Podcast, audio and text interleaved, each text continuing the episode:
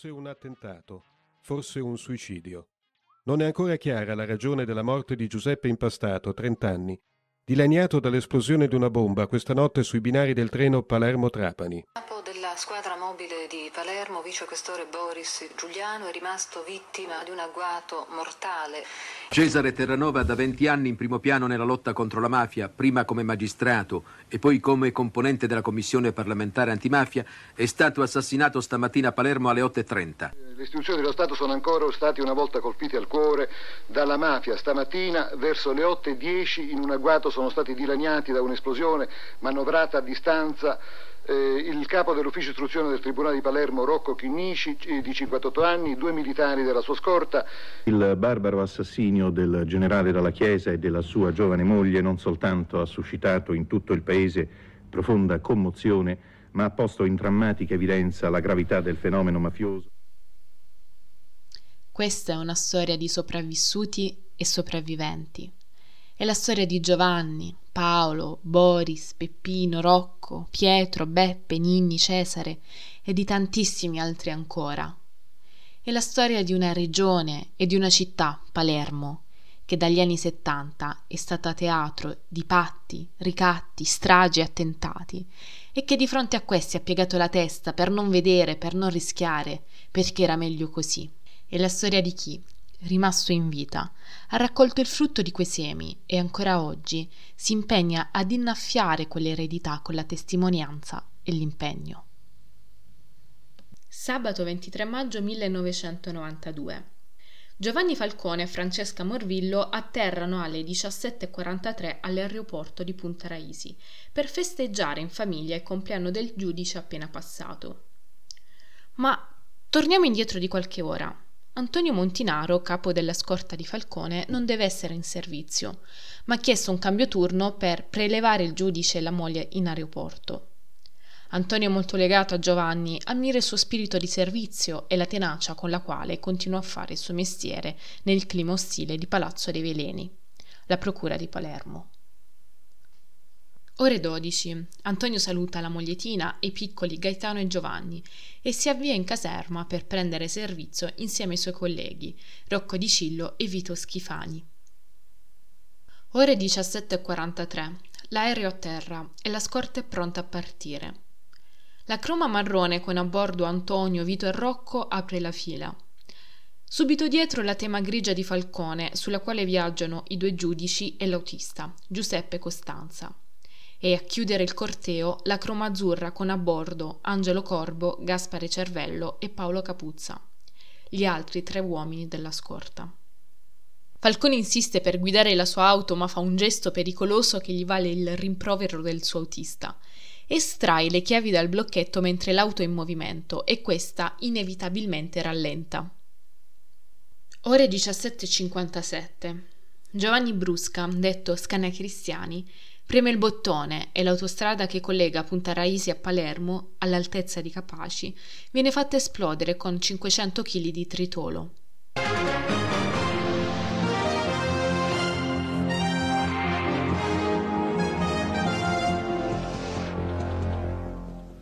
Buonasera, l'Italia è in lutto per l'uccisione del suo giudice simbolo nella lotta contro la mafia. Giovanni Falcone è morto poche ore fa vicino a Palermo in un attentato devastante che ha provocato, secondo le ultimissime notizie, anche la morte della moglie e di quattro uomini della scorta.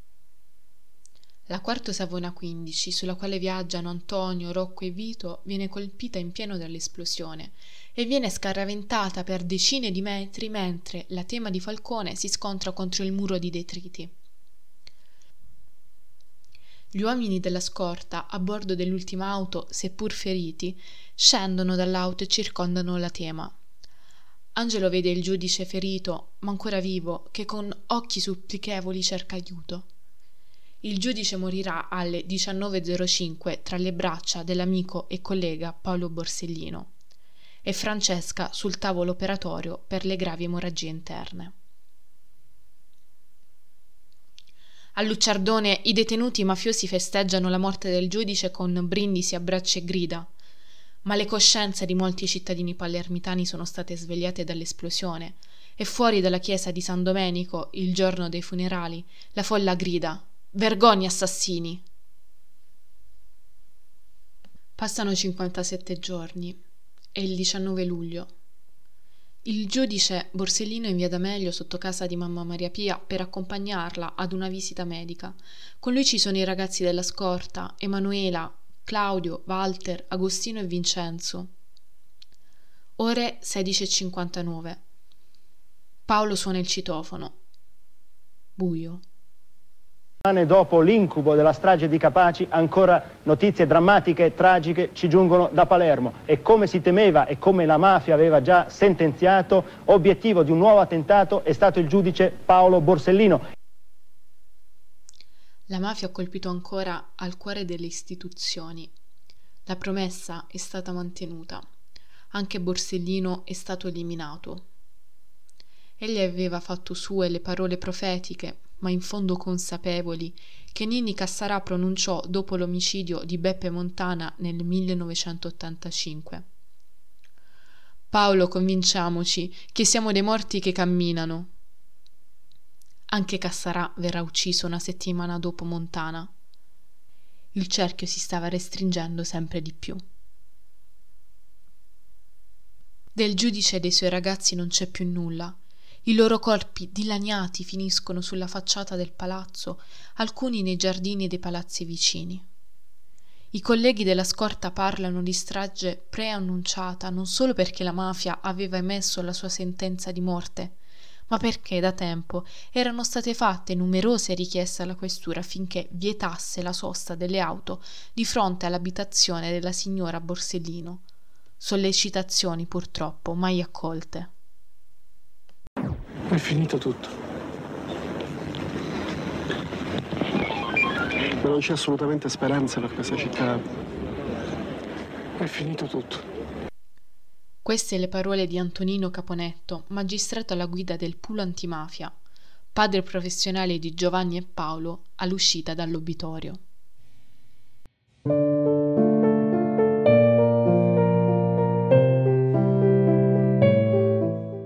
Dopo Capaci e Via D'Amelio c'è stato il dovere morale di alzare la testa e di fare quei cento passi verso la legalità, attraverso la sensibilizzazione e la conoscenza.